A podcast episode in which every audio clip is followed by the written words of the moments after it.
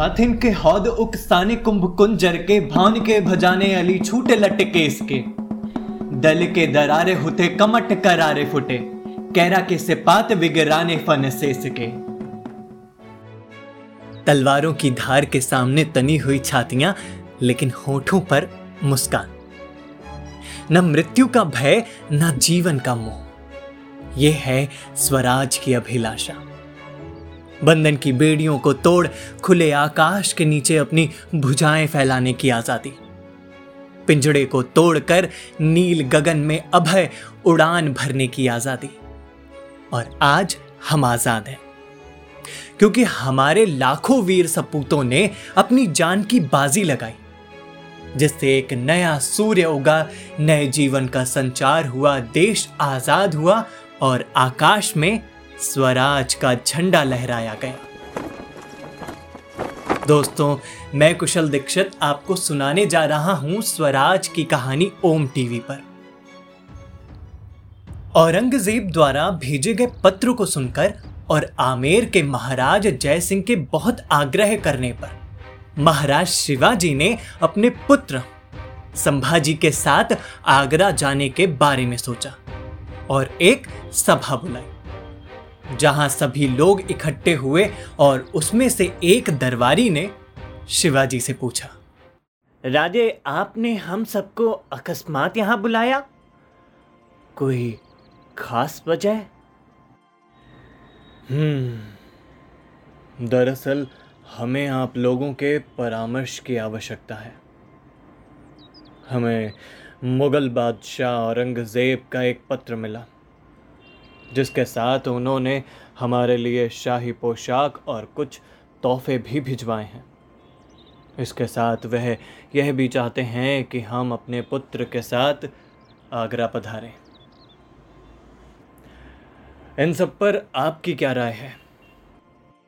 राजे, हमें तो लगता है कि आपको एक बार बादशाह से मिल लेना चाहिए। शायद आपका पराक्रम देखकर उन्होंने आपसे हार मान ली है राजे।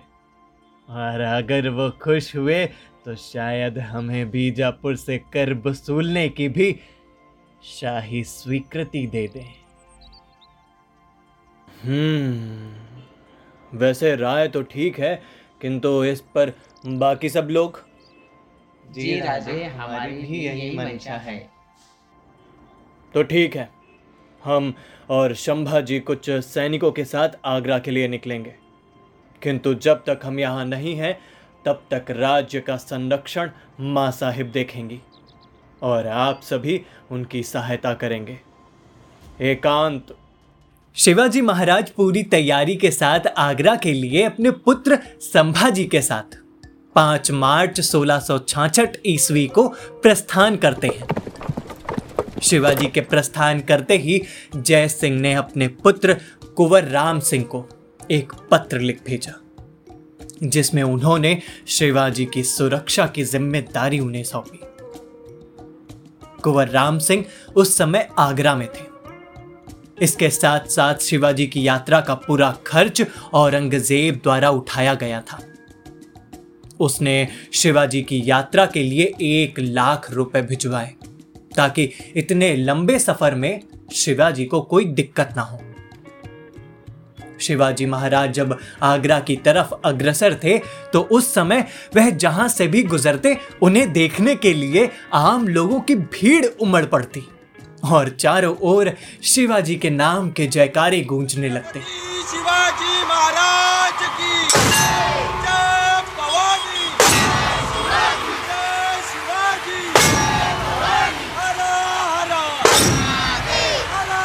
तभी जब शिवाजी रास्ते से गुजर रहे थे तो उन्हें देखने के लिए एक आदमी ने अपनी पत्नी से कहा, अरे भाग्यवान, जल्दी चलो, कहीं देर ना हो जाए। अरे घर का थोड़ा काम बाकी है वो निपटा लूँ। घर के काम छोड़ो, शिवाजी आते ही होंगे। जब से पता चला है कि शिवाजी महाराज हमारे यहाँ से गुजरने वाले हैं पगडंडी पर लोगों की भीड़ लग गई है उन्हें देखने के लिए। हाँ, बात तो, तो सही कहा तो। चलो पहले हम देवतुल्य महाराज शिवाजी के दर्शन कराते हैं। हाँ, चलो चलो। शिवाजी महाराज की जय। शिवाजी महाराज की जय।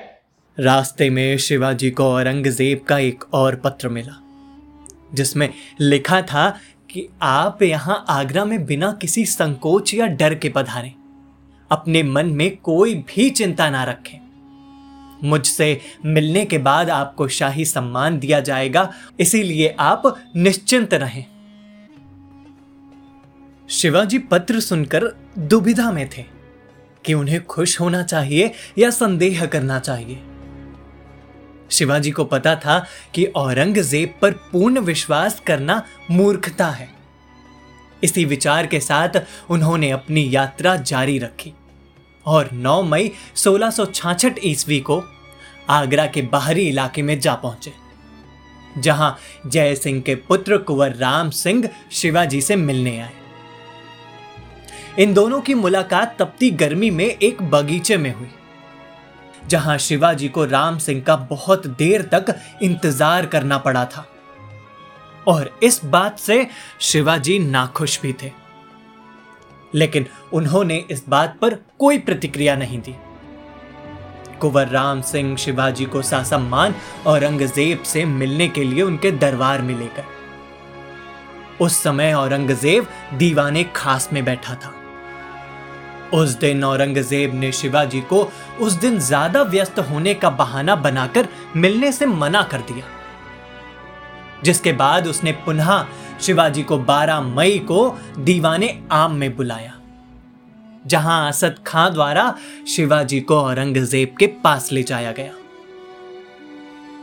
उस वक्त दरबार में औरंगज़ेब के अलावा कोई भी नहीं बैठता था। औरंगज़ेब का तख्त बहुत ऊंचाई पर था। शिवाजी के दरबार में पहुँचते ही जोरदार उनके आने की घोषणा की गई।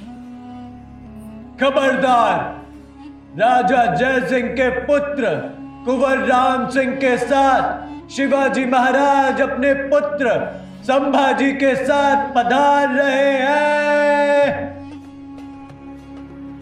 शिवाजी महाराज जब औरंगज़ेब के सामने पेश हुए तो उसके तख्त के पास जाकर उन्होंने दरबार की सारी औपचारिकताएँ और जो सम्मान एक राजा द्वारा दूसरे राजा को देना चाहिए, वह शिवाजी ने औरंगज़ेब को दिया। और उसके लिए 2000 सोने की मोहरें और पाँच से छह हज़ार रुपए उपहार के तौर पर पेश किए। औरंगज़ेब ने किसी भी औपचारिकता पर ध्यान नहीं दिया। और इसके अलावा अपनी गर्दन को ऊँचा रखा। उस समय माना जाता था कि यदि कोई राजा, बादशाह अपने तख्त पर बैठे होने के बावजूद अपनी गर्दन झुका लेता है तो सामने वाले को वह अपने स्थान जैसा ही दर्जा देता है। और ऐसा हो, औरंगज़ेब ये बिल्कुल नहीं चाहता था। औरंगज़ेब सामने खड़े शिवाजी को देखकर समझ गया था। कि शिवाजी महाराज कोई आम इंसान नहीं। और अगर इन्हें आज़ाद छोड़ा गया तो मुगल साम्राज्य के लिए ये घातक सिद्ध होंगे। इसीलिए औरंगज़ेब ने शिवाजी की किसी भी औपचारिकता का कोई जवाब ना देते हुए उन्हें पूरी तरह से नकार दिया। शिवाजी यह देखकर शांत थे। और यह शांति इस तरह प्रतीत होती थी जैसे किसी भयंकर तूफ़ान के आने से पहले होती है। औरंगज़ेब शिवाजी को भड़काना चाहता था, जिससे उसे मौका मिल सके शिवाजी को दंडित करने का। औरंगज़ेब ने शिवाजी से कुछ न कहते हुए अपने पास खड़े एक सहायक के कान में फुसफुसाया। सुनो। इस काफिर शिवा को तीसरे दर्जे की कतार में खड़ा कर दो, समझे? जी हुजूर। सहायक शिवाजी के पास आया और उन्हें और उनके पुत्र को लेकर तीसरे दर्जे की कतार में खड़ा कर दिया और वहाँ से चला गया। दरबार की कार्यवाही व दस्तूर चलने लगी। शिवाजी को अपने ऐसे रूखे स्वागत की कोई अपेक्षा नहीं थी। शिवाजी पहले से ही औरंगज़ेब से बड़े नाखुश थे। उन्हें बिल्कुल पसंद नहीं आया था कि आगरा के बाहर उनके स्वागत के लिए। औरंगज़ेब ने मुफलिस खां और राम सिंह जैसे मामूली अफसरों को भेजा था। दरबार की औपचारिकताओं को मानने के बावजूद भी शिवाजी के लिए औरंगज़ेब ने कोई शब्द नहीं कहा। और तभी वहीं सभी के लिए शाही खिलत, यानी कि शाही कपड़े लाए गए, जो एक एक करके सभी को उपहार स्वरूप दिए जा रहे थे। शिवाजी को इससे भी वंचित रखा गया। और इसके साथ साथ उन्हें साधारण मनसबदारों के साथ कई पंक्तियों के पीछे खड़ा कर दिया गया, जहाँ से औरंगज़ेब तक दिख नहीं रहा था। शिवाजी का मुख गुस्से से लाल हो गया था। उन्हें कुछ भी समझ नहीं आ रहा था। अब तक जो बादशाह पत्रों में इतना शालीन, मृदुभाषी था, वो इतना ज़्यादा बेरुखा कैसे हो सकता है? शिवाजी को आभास हो जाता है कि वो सब औरंगज़ेब की एक चाल थी।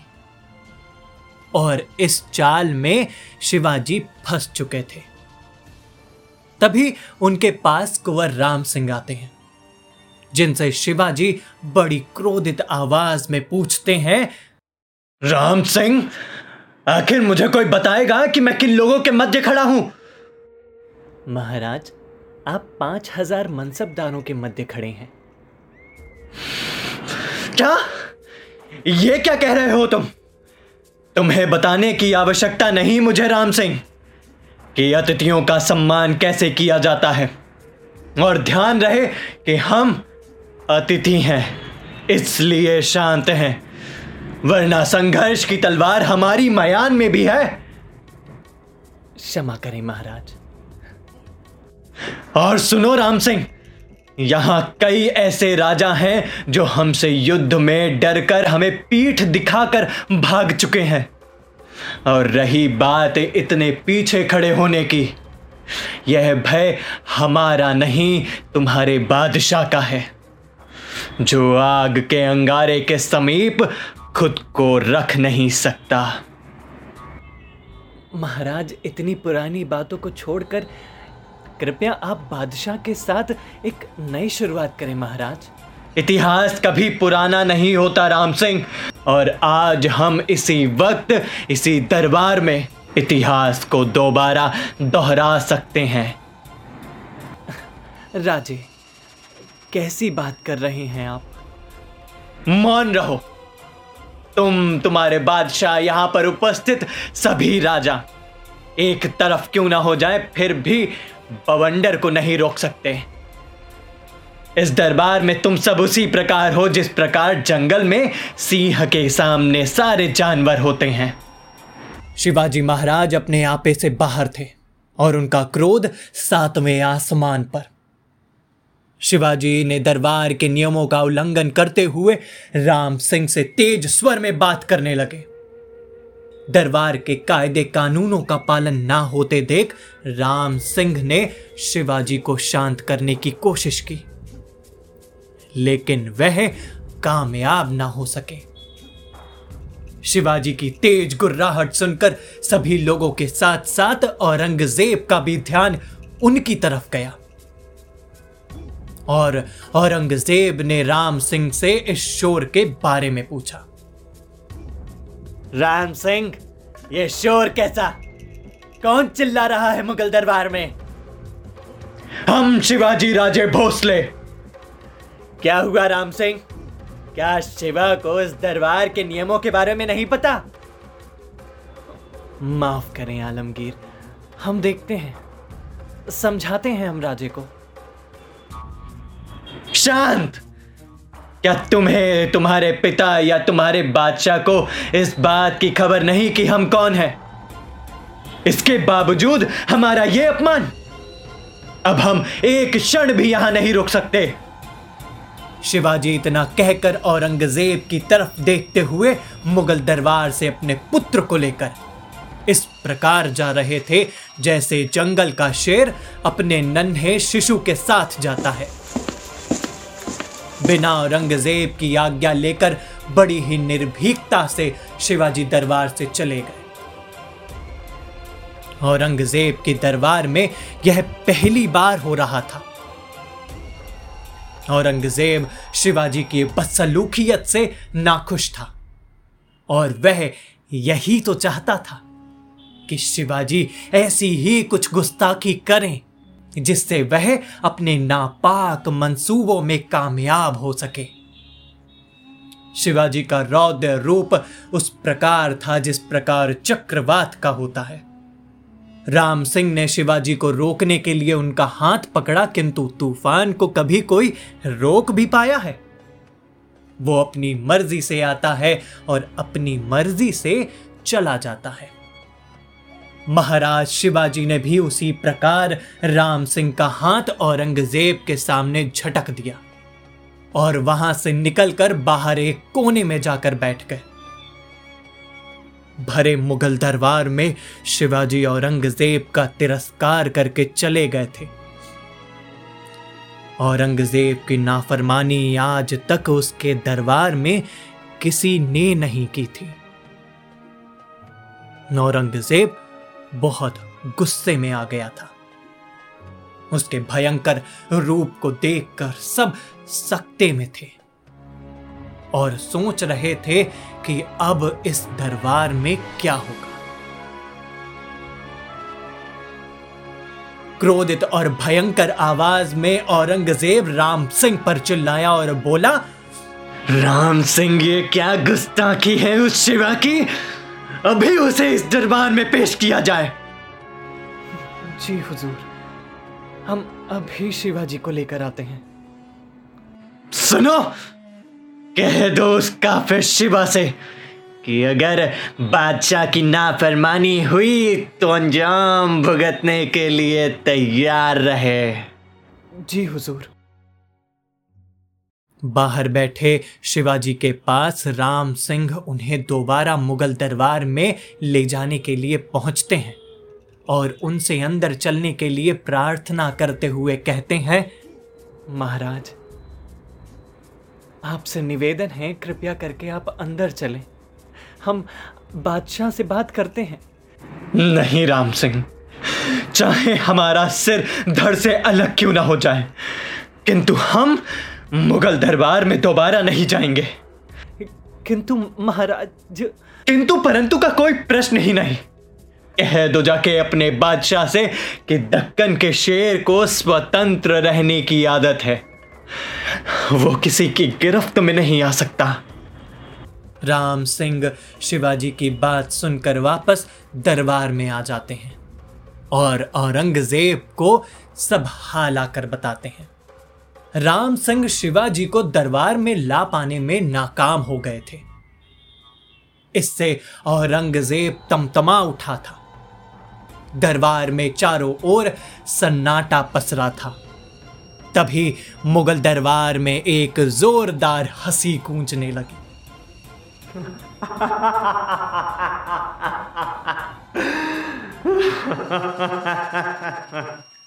किसने उस शांति को भंग किया था।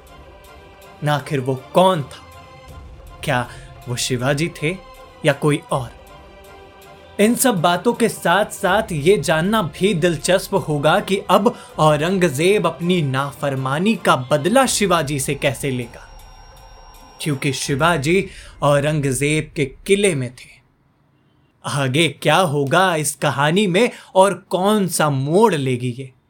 ये हम जानेंगे हमारे अगले एपिसोड में। यदि आपको हमारी यह कहानियाँ पसंद आई हों तो डाउनलोड करना ना भूलें ओम टीवी ऐप, जो कि आईओएस और प्ले स्टोर पर भी उपलब्ध है। सनातन संस्कृति की कहानियों का एक मात्र प्लेटफॉर्म, जहाँ ज्ञान भी है और गर्व भी। आप हमें फेसबुक और इंस्टाग्राम पर भी फॉलो कर सकते हैं। जय हिंद।